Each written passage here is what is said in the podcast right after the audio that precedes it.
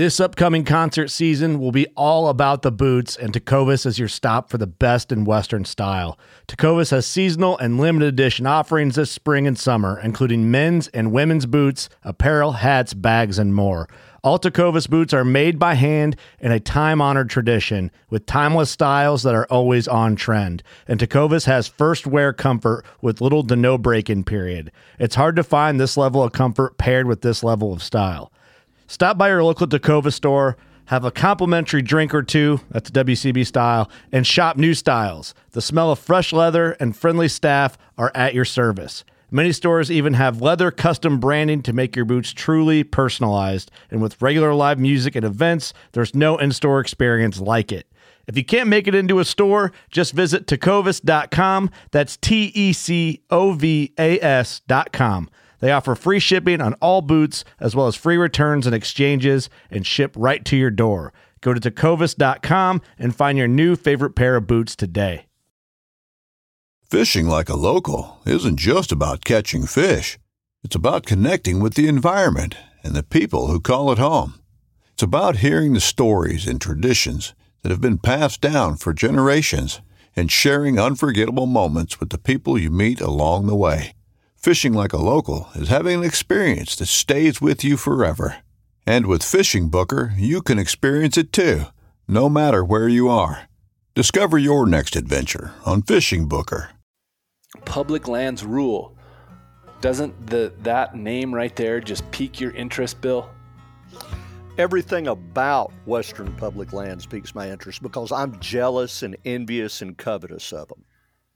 Well, if there's one thing you've taught me is that I have reasons to be jealous and envious and covetous of your public lands and your opportunity out east too. But today we talked about the Bureau of Land Management's new public lands rule. This is a real kind of in the weeds process that's happening uh, to try and rebalance, reshape the way we manage these lands. 245 million surface acres across the western United States for the most part. Uh, hugely important fish and wildlife habitat, just lots of monuments, lots of things that people know and love. Maybe they don't know they're on BLM lands, but uh, really critical, and things have been a little bit out of whack. And this rule is really designed to try to get things back in balance. Uh, I, I'm excited about it. I mean, I know how hard it is just to get a little bit of management on our smaller properties in this part of the country. And it's a lot of money, it's a lot of time, it's a lot of effort, and some out of the box thinking on this thing. And I think it's awesome. Yeah. And these lands are, are you know, it, it, they're the sagebrush sea. They're, they're timberlands. They're, they're a critical winter range for elk, mule deer, bighorn, lots of the species we all like to pursue. Uh, and they are a lot of them aren't in good shape. And really, I hope, if my hope of hopes, a lot of the lands I know that I've seen degraded out here um, are, are really kind of brought back to life with this rule. So I think it's a critical thing for hunters and anglers all across the country. Almost everybody dreams of, or tries to, or does indeed go out and hunt out west. And so you all have a stake in this. Hope folks will get engaged. We had David Willms and Bailey Brennan of National Wildlife Federation, both natural resource experts uh, and, and real experts on BLM. And they're going to help you kind of unpack this thing and figure out, you know, how you can get engaged and what it's really about. So enjoy the listen, folks. Since 1936, the National Wildlife Federation has worked with hunters and anglers to pass the most important conservation laws in American history and to protect our sporting traditions.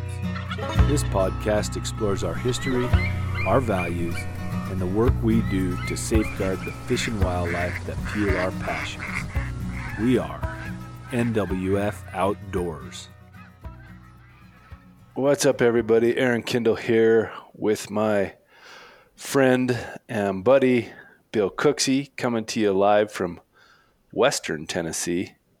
As we had to reestablish today.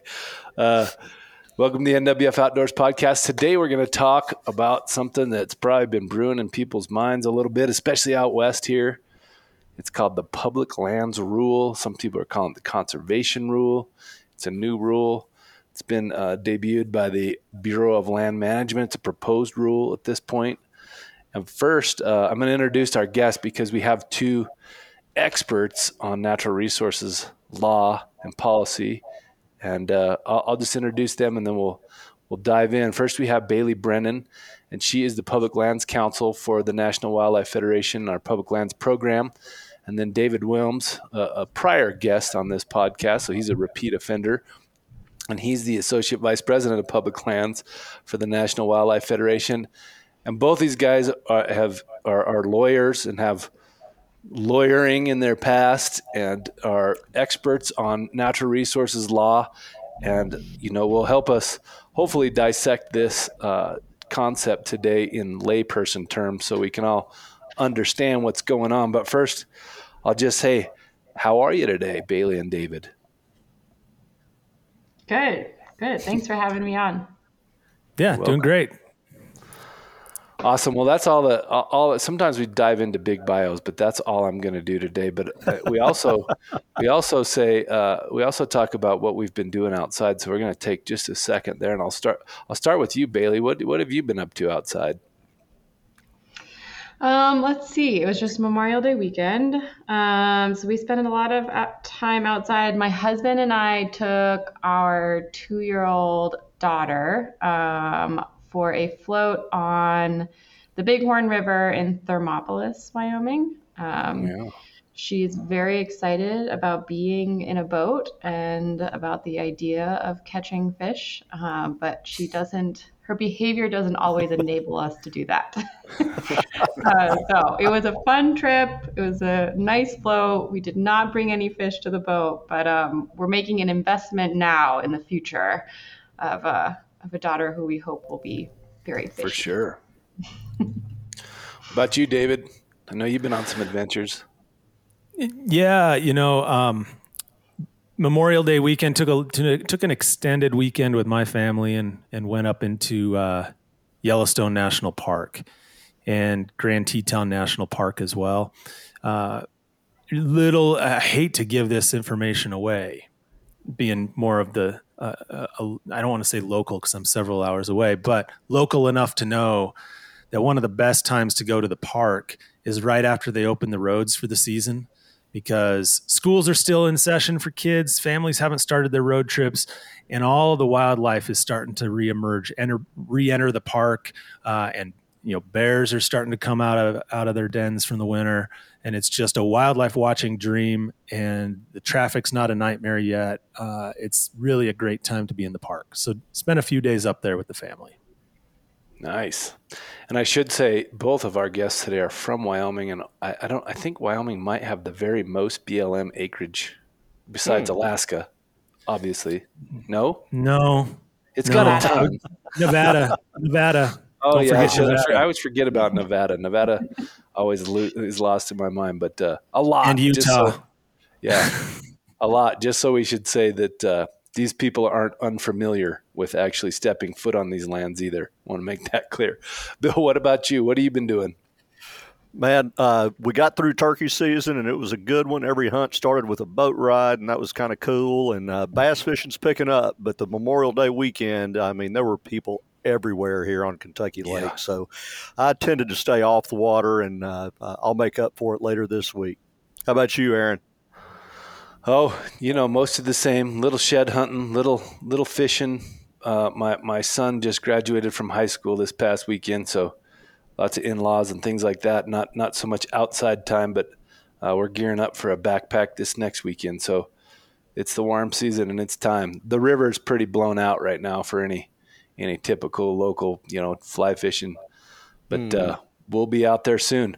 Let's jump into this, and I think uh, we'll start with you know just what the heck the BLM BLM is. BLM stands for Bureau of Land Management. Now, that's a pretty wide term. You could think, who knows what they manage exactly, but they were actually established by Congress and long ways back. And we're going to ask these guys to help us just kind of figure out, you know, what it is and then how we got to this point today. So maybe I'll start with you, David, just for folks in the East and other places who aren't familiar with BLM. What what is the BLM? I, I I'll start with the very simple thing. The BLM is originally all the land that nobody else wanted. That's probably the way to think about it. You know, you have your your forest reserves, you know, national forests and national parks and monuments and wildlife refuges, and then you had the Homesteading Act with homesteaders, you know, you know, taking up, uh, you know, taking up land. You had railroads run through. You had all of this land, first acquisition and then disposition, uh, and what was left was viewed kind of as for the longest time as kind of like trash land. I hate to use that word, but that was kind of the mindset for the longest time. This was land that nobody else wanted until all of a sudden people realized there were value to it, right? And that value first started with things like discovering oil. And all of a sudden the federal government thought, "Ooh, this land maybe is more valuable or useful than we thought." And then there was a lot of interest in using it for grazing. Right? And so livestock grazing became popular. Um, and so the once the land was being used more, there was this the, the federal government created the General Land Office in 1812, right, which was meant to deal with first disposition of the lands. Like how do we get rid of all these lands? That was that's what the land office was for.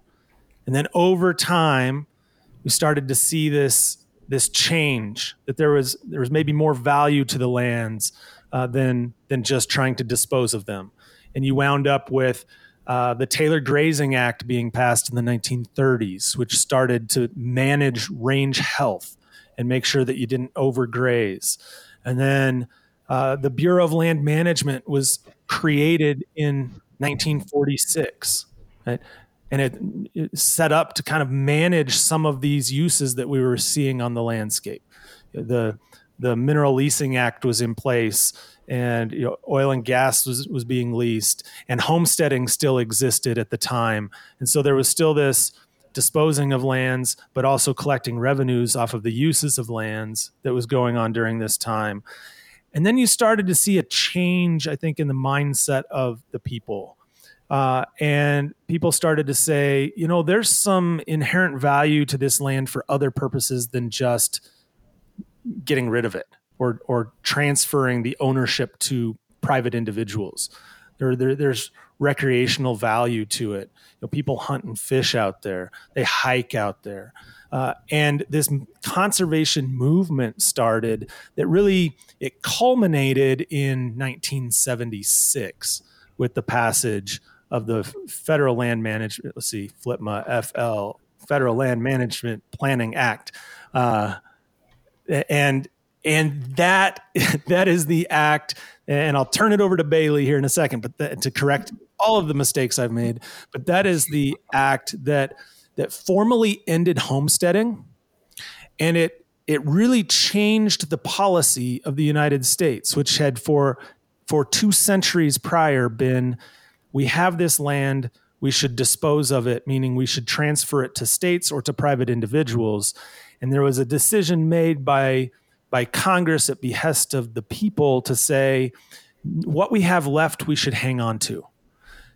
Now, there are still ways to dispose of parcels here and there. You know, you, you, you, there are management opportunities there. But for by and large, the objective at that time was to say, we're ending this process of transferring the ownership of, of these federal lands to uh, non federal owners. And we're retaining that land in the public sphere to be managed for the benefit of the public, which includes uh, an entire array of uses.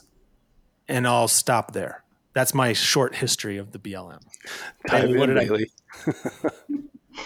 Uh, no, that's great. Um, it's a good history lesson. The one thing I will correct David in it's it's the FLPMA. You're going to correct me on FLPMA. Federal Land Policy Management Act. Thank you. I knew it the I, second it came out of my mouth.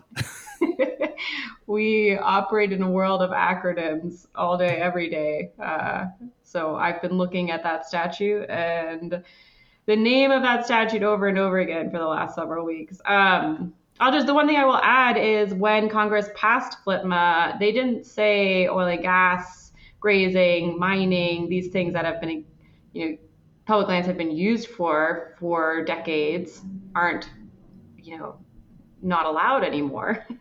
it was a it was a this and all of these other things. So the Congress charged BLM with managing public lands for those uses and many others. Um, and it's a complicated and complex job for sure. Yeah, Bailey, and I, I think one of the things I wanted to help folks understand a little bit too is the size and scope of these lands. Uh, you know, we're talking 245 million acres, mostly across the West. Huge chunks of land, places people know probably, but maybe don't go. Hey, that's BLM. Places like almost everybody's heard of the Grand Staircase National Monument, gigantic, over a million acres. That's something. Uh, huge field offices, several national monuments, large swaths of places like Nevada and Wyoming and Utah you know, and, and I think for our audience, they sh- folks should know too. Incredible winter range for a lot of big game. If you've heard of the path of the pronghorn through Wyoming, much of that goes through BLM. Lots of lots of stuff that the sporting community really really cares about and and you know spends a lot of their time on. So wanted folks to kind of understand that. And I read something thinking about this is that it's one of every 10 acres in the United States is the BLM.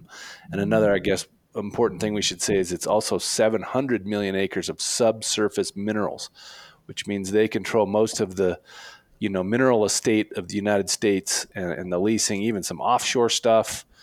Really, really huge, uh, you know, portfolio. And so this is a big deal, even to folks who aren't, you know, spending their time on BLM or folks like Bill, we were talking earlier. He said he might he doesn't know if he's even stepped foot on a BLM acre. He probably has, and he just didn't know it because some of these are kind of out there in the middle of nowhere. But and they have a lot of mineral holdings in the east, so yeah, that definitely impacts my part of the country.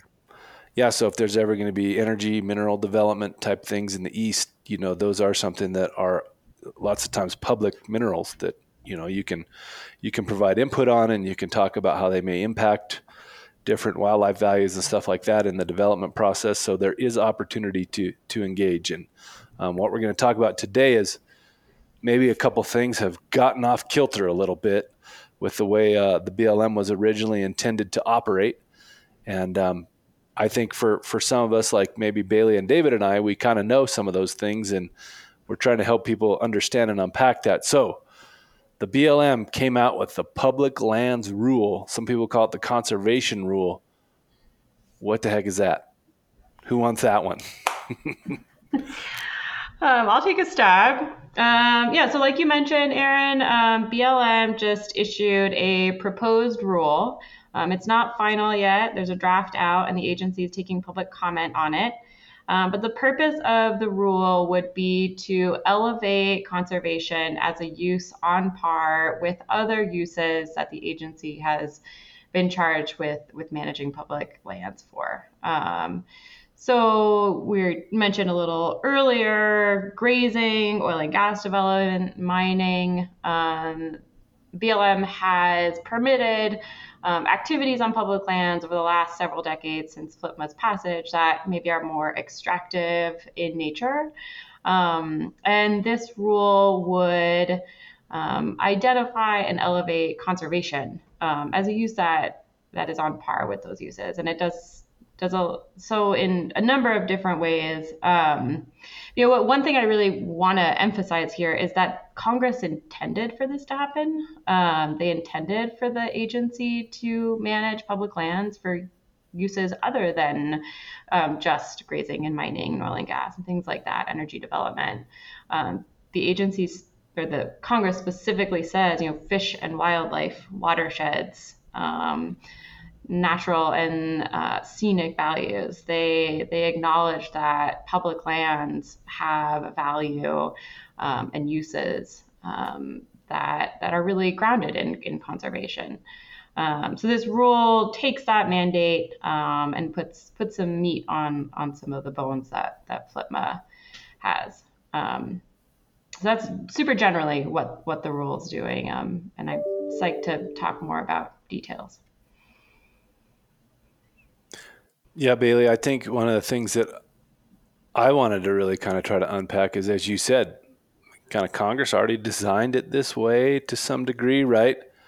And you know, what's the problem? And and maybe we can talk a little bit about. You, you talked a bit, but you know, my experience on BLM lands. I know your and David's experience on BLM lands. Some of these lands are not in good shape. Some of these lands have clearly maybe taken one part of that, you know, mission and that charter and neglected it. So maybe maybe talk a little bit about that part. Sure. Yeah, I think that we are seeing, as a result of a number of factors, um, degraded habitat and landscapes on BLM. I think you take invasive species like cheatgrass, wildfire, um, juniper encroachment, um, and then also human development, things like oil and gas development, um, and and other activities on public lands um, have led to habitat that's um, in need of some active management um, and other areas that are still in really good shape um, that are in need of some additional protection. Um, so this rule would would try and address those things through a, a number of different avenues. Um. yeah, can I touch on one of those in particular, just like as a specific example? Uh, I, th- this cheatgrass example, and folks that aren't from the West might not uh, I know cheatgrass is kind of found in a lot of places around the country, may not really understand the the true impacts of cheatgrass and, and what it means, especially if you're a hunter or an angler, uh, particularly a hunter, right? Cheatgrass is a an early emerger, meaning it's one of the first things to grow when the, when when we come out of our thaw in the spring. It's non-native, so it's an invasive species. It's not from the United States. It, it came here and it's established itself.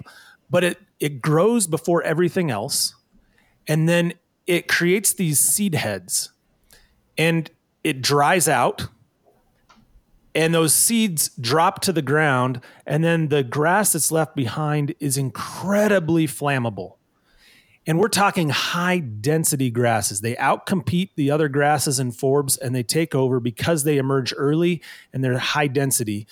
So they uh, you have now condition oh and i should mention they're very very low nutritional value so for for wildlife you know you've taken the native grasses and forbs that have all this nutritional value and you've replaced them with something that has nutritional value for a very short period of time when they're emerging in the spring. But once the seed head forms they've lost their nutritional value. So nothing can really eat them. And they dry out fast. And in the west it's dry. Folks from the West know it's dry. And so you take that and you put it on a landscape that's dominated by sagebrush as your major overstory plant, and you introduce fire to that. And what you've done is you completely altered the landscape. You've increased fire frequency by decades. You've increased fire intensity. And so now the whole system's out of whack because of this one invasive species. And it wreaks havoc on the wildlife wreaks havoc on sage grouse. It wreaks havoc, havoc on mule deer, on pronghorn, like the things that really need these this diverse plant base uh, and need this sagebrush sagebrush ecosystem. It really, really negatively impacts them. And I, so I just wanted to hone in on one very specific example because nationwide, and I, I can't tell you the numbers for BLM, it's a huge number, but nationwide, something like hundred million acres of lands are covered with cheatgrass. We're, we're talking a we're not talking an insignificant issue here. It's a big deal. And cheatgrass doesn't know what's private land and what's state land and what's public land. It takes root somewhere and spreads across the landscape. So, really, the best way to treat it is to identify potential partnerships between state and federal agencies and private landowners and and to pool resources and capacity and, and try and do that. Try and try and tackle it together. I'm kind of amazed by how similar this sounds to some of our eastern issues, where David touched on it earlier. The land no one wanted. Um, that's our coastal marsh and, and, our river bottoms and that sort of thing that we've just we allowed to basically be destroyed, even like the Everglades. You know, it just it was worthless property, and, and now they're invasive species taking over. There's coastal land. Like, y'all are dealing with those same things, similar issues out west, and it sounds like this is a step to try to fix some of that anyway. Yeah, Yeah, I I think- Well, Sorry, Lawrence, I have everybody to say about that. Go ahead, Bailey. I was gonna say, yeah, I, I think that's right. I mean, I think I've I visited the Everglades, and that place felt more like wilderness than a lot of wilderness areas um, out west. Um, but when you're dealing with something, um, I think of the scale of the Everglades or out west, you need um, a rule and some planning um, that that helps provide some some structure and, and guidance um, to tackle the kinds of issues that David mentioned and that I've been talking about. And and the rule proposes to do that. Um, uh, I think that you know it. You know, one tool that it, it provides is um, conservation leasing. Uh, if we want to jump right into things, um, conservation leasing the agency proposes um, would be an opportunity for the public, private entities, um, tribal governments, um, NGOs, even individuals and corporations um, to hold a lease on public lands to do restoration activities. Um, really give um, the public some ownership in restoring some of the degraded landscapes that we've been talking about, which is which is super exciting um, and a, an impressive opportunity. I think there's some kinks to be worked out, but um, but an exciting tool that the agency is proposing.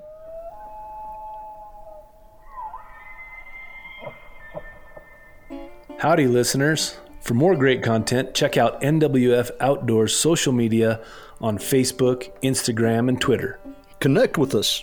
We want to hear from you. Send us your ideas for podcast guests and questions in the comments. And for even more excellent content, here's a message from our partner podcast. Hey everyone, this is Ashley Chance from Artemis Sportswomen. We know you love awesome stories about hunting, fishing, and conservation, so head on over to the Artemis podcast. You'll meet adventurous, accomplished women who are redefining conservation through their lives in the field and on the water. Filled with humor, audacity, empathy, and intelligence, Artemis brings you new voices and introduces you to women from all walks of the sporting community.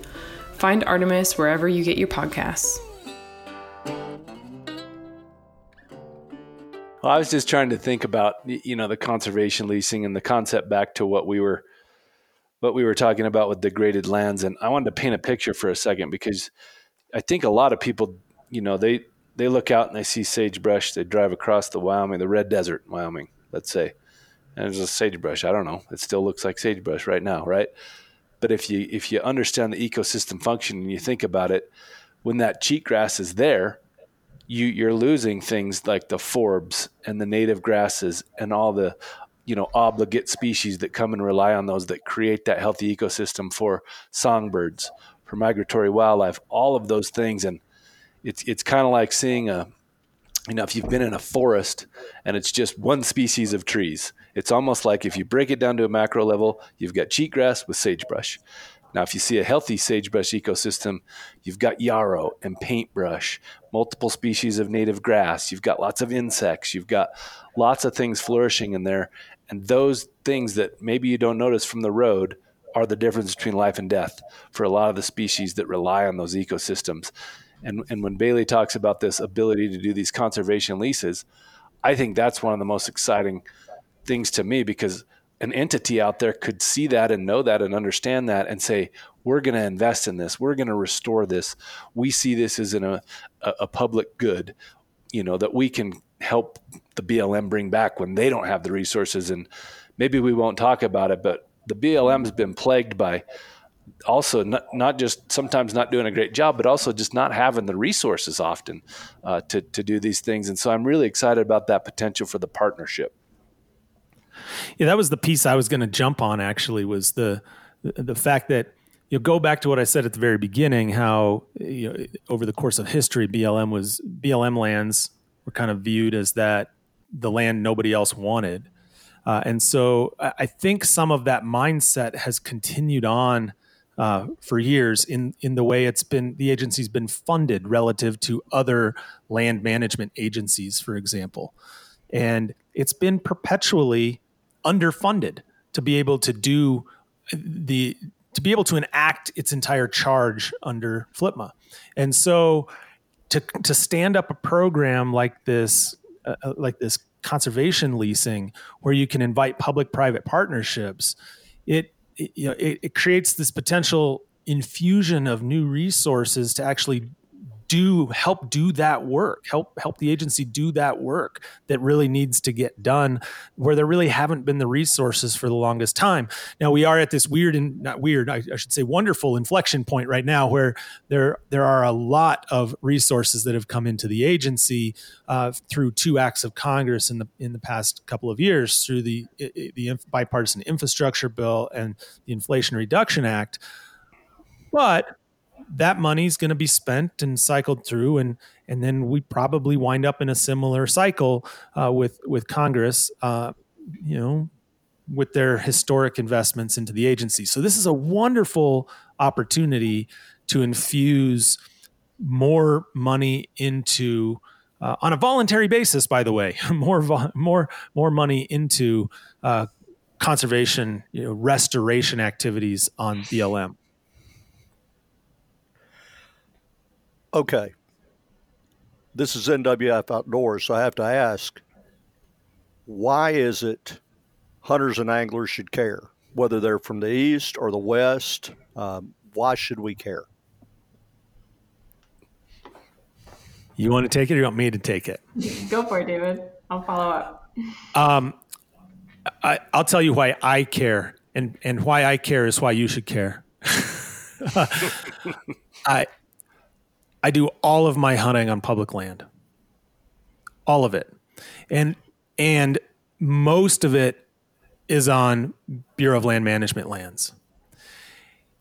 This winter here, and I'll, this is, I'll give one analogy. This has been one of the toughest winters we've ever had, certainly in my lifetime, probably since before World War II, as far as uh, the impacts to wildlife coming out of this winter it means to me that going forward, as we try and recover these populations, and I mean populations where we lost between 80 and 100% fawn loss of last year's fawns for mule deer and pronghorn in, in many parts west of the Continental Divide.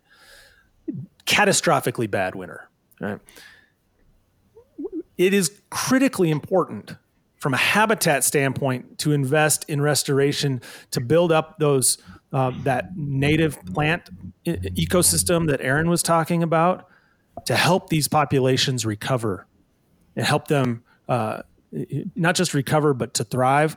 Um, we need that. Like we can't do it without the habitat. This is their winter range. This is where they spend. This is where our our iconic elk herds and mule deer herds and pronghorn herds and bighorn sheep herds and this is where they spend half of the year, maybe more than half of the year, actually. When you really think about how short the summers are here, um, they're spending more than half of their time on these BLM lands. They need it for the water, they need it for forage, they need it for raising their young, you know, all of that. And so as a hunter, you know, I want the land to be in the best condition possible to support these animals so that I have opportunities going forward as well and that my kids have opportunities going forward as well. And this this is one one tool in the toolbox. You know, I hate to use that old analogy, but this creates an, a, a, another tool in the toolbox to help us get there. Yeah, I think that's right. Um, I you know, one thing I will add is one of my favorite places to fish in the state of Wyoming is on BLM lands. And so, from just from an angling perspective, um, this rule has the opportunity to not only provide and improve forage for for big game, for elk, for mule deer, for antelope, but also to improve and protect water quality, um, to identify how um, water quality is impacted by other uses, um, by drought, by wildfire, to to try and anticipate those impacts and and to prevent um, to prevent them and, and protect water quality. Um, I think we I live in a headwater state, um, and um, you know, it's, it's one of the reasons I live here because water quality is is what it is is um, is so amazing, and and I think that's true for a lot of states in the West. Um, and it's important to to protect uh, to protect that water quality and and anticipate potential impacts to it. Um, so from an angling perspective, equally important. I'd add one more thing on the angling front too, because of the there's the opportunity for stream bank restoration projects here as well. So if you want to improve just the the the water quantity or the the you know, you know where the pools are and the fish habitat, just you know, bank restoration does a lot of good things for just for fish habitat. It's I mean that's an important piece of this as well. Yeah, I, I should jump. Oh, go, ahead. go ahead, Bailey. I was going to say, I think that's one ex- one one way this rule is exciting is at least the conservation piece. Is it the conservation leasing piece is it allows public lands users to be creative and to respond to the needs of the landscape um, by identifying the projects that are most needed given given the impact. So um, it really opens the door for creative and thoughtful um, projects. Yeah, I get fired up about stream restoration. By the way, I love that, and and and if you if folks who've spent a lot of time on BLM have seen a degraded stream, it do, it doesn't take that long to to find one on BLM lands. You know, the, and I think the way I kind of interpret this in a real you know easy sense is is basically like there's like a handful of buckets of all the things the BLM was supposed to do throughout its life and one of the buckets never got any you know water poured into it or whatever. And and a lot of it and, and, a lot of it was conservation. And i don't mean conservation in the hey this is a wilderness area or this is a you know protected place per se but just the actual conservation of the landscape the actual sustained yield of the resource that's on the landscape. I've visited a ton of blm land spent a lot of time on them where they're completely degraded. Barely anything wants to use them or does or, or passes through very quickly. And I used another analogy that if you've got a, a mule deer herd, let's say that's, that relies on a 500,000 acre parcel and 50,000 of it is severely degraded, and then you have a winter like David just talked about, and, and you had done restoration through, through a rule like this, that's 50,000 acres more of a chance that they have. That's some percentage less mortality of those fawns and and and you know animals that didn't survive the winter. And that's a lot bigger deal than I think people make it out to be. And you know, gone are the days when we can just as hunters and anglers show up at our place and count on the resource to be there. We have to engage and this is a cool opportunity because the BLM is giving us a formal you know opportunity structure to engage show them help them you know figure out what we can do in the future to bring these lands back to a healthy and intact state. And i think that to me is is man that's that's pretty that's pretty cool even though it's kind of you know in the weeds as we're talking about this and as most people are trying to interpret it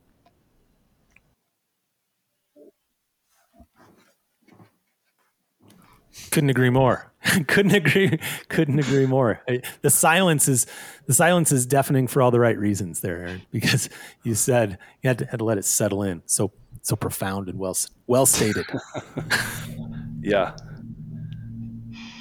So could, could y'all explain this conservation leasing a little bit for me? Uh, because i'm really unclear. I don't quite understand what's going on there yeah, definitely. So the BLM over the last, you know, four or so decades has issued leases, permits, right of ways to non public entities to do things like put up a transmission line or a cell tower or oil and gas development, or more recently, things like wind farms or solar utility scale development. Um, this would take those concepts um, and implement them in the conservation context. So, um, somebody could identify a project that they're interested in carrying out on public lands, a restoration project, apply to the BLM for a conservation lease. The BLM would grant that lease for a period of up to 10 years. Um, and give the applicant, the leaseholder, the authority they needed to go and and complete that restoration work. Um, so it's an opportunity for a non-public user to really take some ownership and and occupy public lands for the purpose of, of restoration and conservation.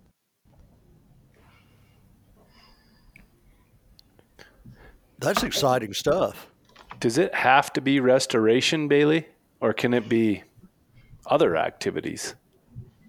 Yeah, so we've mostly been talking about restoration. The rule also um, contemplates entities who have degraded, like who have impacted public lands. So, like your solar scale utility development um, could use a conservation lease to offset those impacts, so to mitigate those impacts. Um, so mitigation or restoration, those are the, the two primary purposes for a, for a conservation lease under the proposed rule. And can I'd say the cool thing about that mitigation piece, by the way, is right now the way it works is if you have a project on public lands and it's going to cause a disturbance and you need to do some mitigation, that mitigation is usually off-site and it's on on private lands. So you're you're having an impact on public land but mitigating that impact on private land. And this gives you an opportunity to have that mitigation occur on public lands where the disturbance is occurring. So it, it ties it a little bit closer and, and it's again it's it's that public land nexus of you know this is these are you know the the public's uh, uses these lands, and so to be able to have mitigation in the in the same place where the disturbance occurs, or within the same land ownership that the disturbance occurs, I think is a uh, I think that's another good piece of this. Yeah, the public would have the opportunity to to reap the benefits of that mitigation, um, unlike now where it happens on private. Do we have any sort of corollary? Any any you know conservation leasing type system that maybe provides an example of how this will work? And can, you know, could an average person have a conservation lease, or do you have to have some sort of, you know, are they going to do requests for qualifications to prove that you know you can, you know, maybe maybe talk a little bit more about the scheme of how this will operate. I think that's a big gray area for a lot of us. So a, a qualified individual could apply for a conservation lease. Um, there's a question as to what what qualifications that individual would have to have or any other entity applying for a lease. Um, but you do have to be able to show financial assurances that you have a plan, that you're going to carry out the the plan as promised. You have to put up some bonding. Um, there's the potential that you have to um, pay some kind of fee or rent, even nominal, um, for that for holding that conservation lease. Um, so there are some requirements in place, but um, it's also you know, open and available to anybody who is interested in in holding a conservation lease. Um, Aaron, oh, the examples, other examples of conservation leasing. So we're seeing this happen on private lands a lot. Um, compensatory mitigation has happened in the, the wetlands context, in ESA, con- Endangered Species Act context. Um, we're seeing conservation leasing happen on state lands as well, um, in places like New Mexico and elsewhere across the West. Um, BLM did actually implement something similar um, in California in the renewables context in, in recent years. So it is um, it's a relatively new tool, um, but it, it's not brand new. Um, there are other examples out there. Yeah, and this is going to oversimplify it just a little bit, but I think it's a fair example um, that it, a lot of farm bill programs, especially in the conservation section of the farm bill, uh, for those that are familiar of it, familiar with it, like CRP, for example. I mean, that's kind of like a conservation lease. You're in that instance, you're paying the landowner not to grow something and to revegetate with native plants right, for a certain period of time for habitat purposes and soil health and water health and and you know we have these these uh, different conservation programs under the Farm Bill that I think are analogous to a con- uh, this concept of conservation leasing. So, you know, for those that think this is a a foreign, you know, completely new concept, I I think this is an outgrowth of concepts that we've had in place for decades, and we're just applying it and creating um, a product or that that fits in the public land sphere as opposed to what we've done for so long which is to create these conservation programs that that fit into the private land sphere. So we're talking about an immense amount of, of land. I mean, it's it's hard for an Easterner like me to even get my mind wrapped around the kind of acreage you're dealing with. Will this solve the problems y'all are seeing out there? How far will it go? Best case scenario. Let's go with that. So I David talked earlier about kind of the evolution of the Bureau of Land Management and management of public lands in the West. And I see this rule as another step in that evolution. Um, that it is recalibrating how the agency thinks about land management. It's not going to fix everything and it's not going to change anything overnight. Um, but it is, I think, a, a really important change in how the agency is thinking about um, public land use. Um, and I think provides some important planning and um, management tools for the agency to do that. But it doesn't solve everything. There are a lot of issues it doesn't address for sure. I agree. I don't have anything to add to that. I think I was waiting for you well. to say something like, "Oh no, it's going to be a, a, just a barn burner here. It's going to take care of it all." uh, I know we we don't have a lot of time today uh, to to get into this too much further, but I think we've done a pretty good job explaining it. I wanted to ask one more one more thing because I I have some personal experience with these. There's these there's these lands called ACECs, and that stands for Areas of Critical Environmental Concern, and these are BLM designations that arise when there's perhaps a sensitive or special plant species or a unique wildlife habitat or a special stream with an endangered fish or something like that. And then one of the complaints that uh, you know is out there is like well, BLM doesn't necessarily treat these like anything different, even though they have this designation. And the rule does a little bit to address that. Perhaps Bailey, you can you can talk about that. What are they thinking about when they're when they're trying to address the ACEC issues? So the rule proposes to provide some additional guidance and direction to the BLM when they're inventorying or taking a look at all of the lands they have to identify areas for ACECs and to actually prioritize designating those areas as is required under FLPMA. Um, the agency, since FLPMA was passed in 1976, hasn't had robust regulations on the books, and when it comes to ACEC designation, so this changes that. Um, it requires the BLM to provide a report, annual report on existing and new ACECs and how they're being managed. So I think it provides some accountability um, that the agency doesn't currently have, which I think hopefully will address some of those management issues, Aaron, that you mentioned. I think that is a criticism of the agency that it it it identifies and designates these areas but doesn't follow through on the management. So I think there's hope that um, that kind of accountability will help address address those issues. Um, I think that funding capacity of the agency is just going to always be, maybe not always, I can be optimistic, but is currently and will currently or for, for the foreseeable future be an issue. Is it safe to say that this thing is really mostly just kind of a resetting and a and a and a reconfiguring the thing that it was always supposed to do? And we're just really just kind of trying to get back to the original intent. I think that's right. We've been characterizing it as a, a, rebalancing or just a balancing um, back to Congress's original intent in passing FLPMA, which was certainly to continue using lands for those activities like grazing, mining, oil and gas, but also acknowledging that there are going to be areas in on public lands that should be used for other purposes, like wildlife habitat, like recreation and, and hunting and angling and other kinds of uses. Good. Let's hope it works like that. We should we should leave folks too with kind of a little bit about the process, the timeline, kind of what's next, how people can engage a little bit. Bailey, you've been following this most closely. Why don't you kind of just tell us where we're at and where we're headed?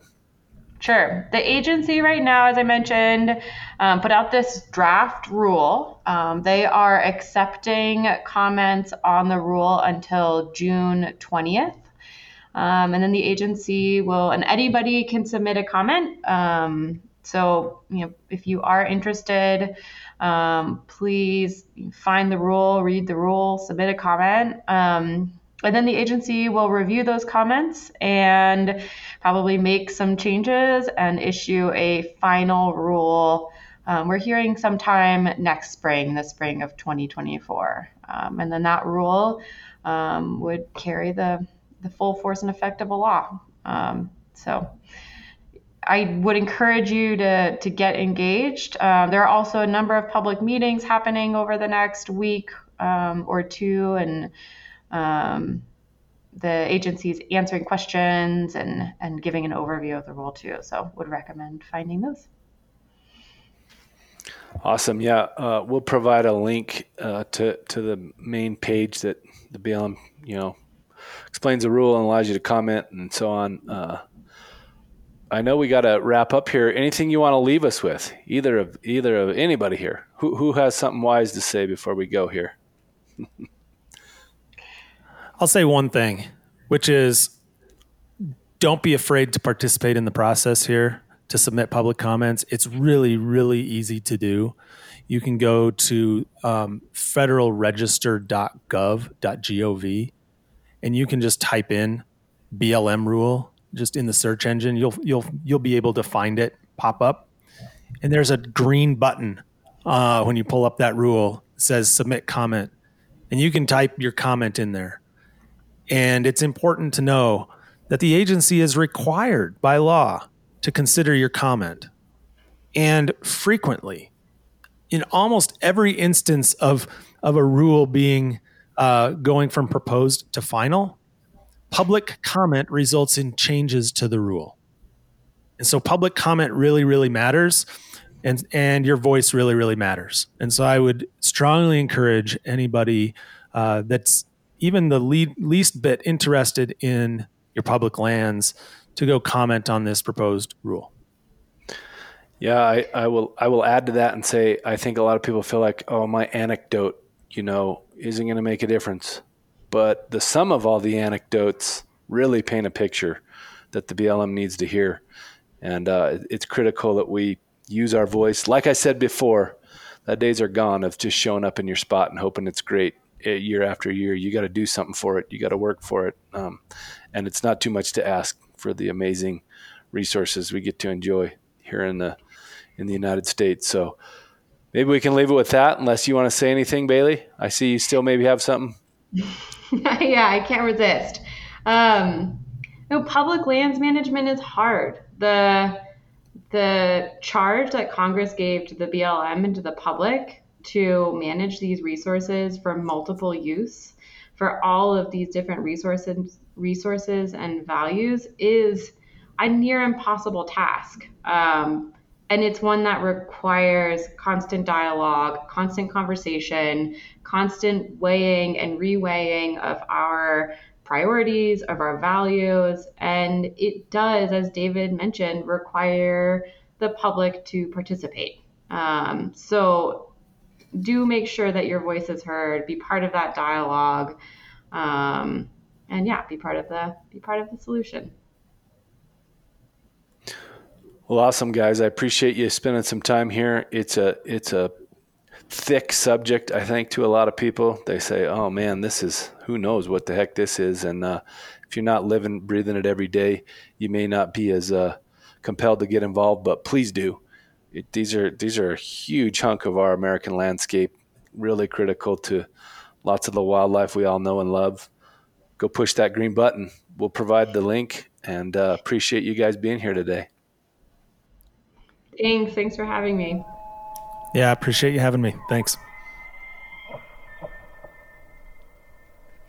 For more great content, check out NWF Outdoors social media on Facebook, Instagram, and Twitter. Connect with us. We want to hear from you. Send us your ideas for podcast guests and questions in the comments. We are NWF Outdoors. Brave anglers search for the one they call king, but who will take his throne? Tune in to Waypoint TV's Battle for Silver, Saturday, May 18th from 12 to 6 p.m. Eastern, presented by Abyss Battery. Waypoint TV,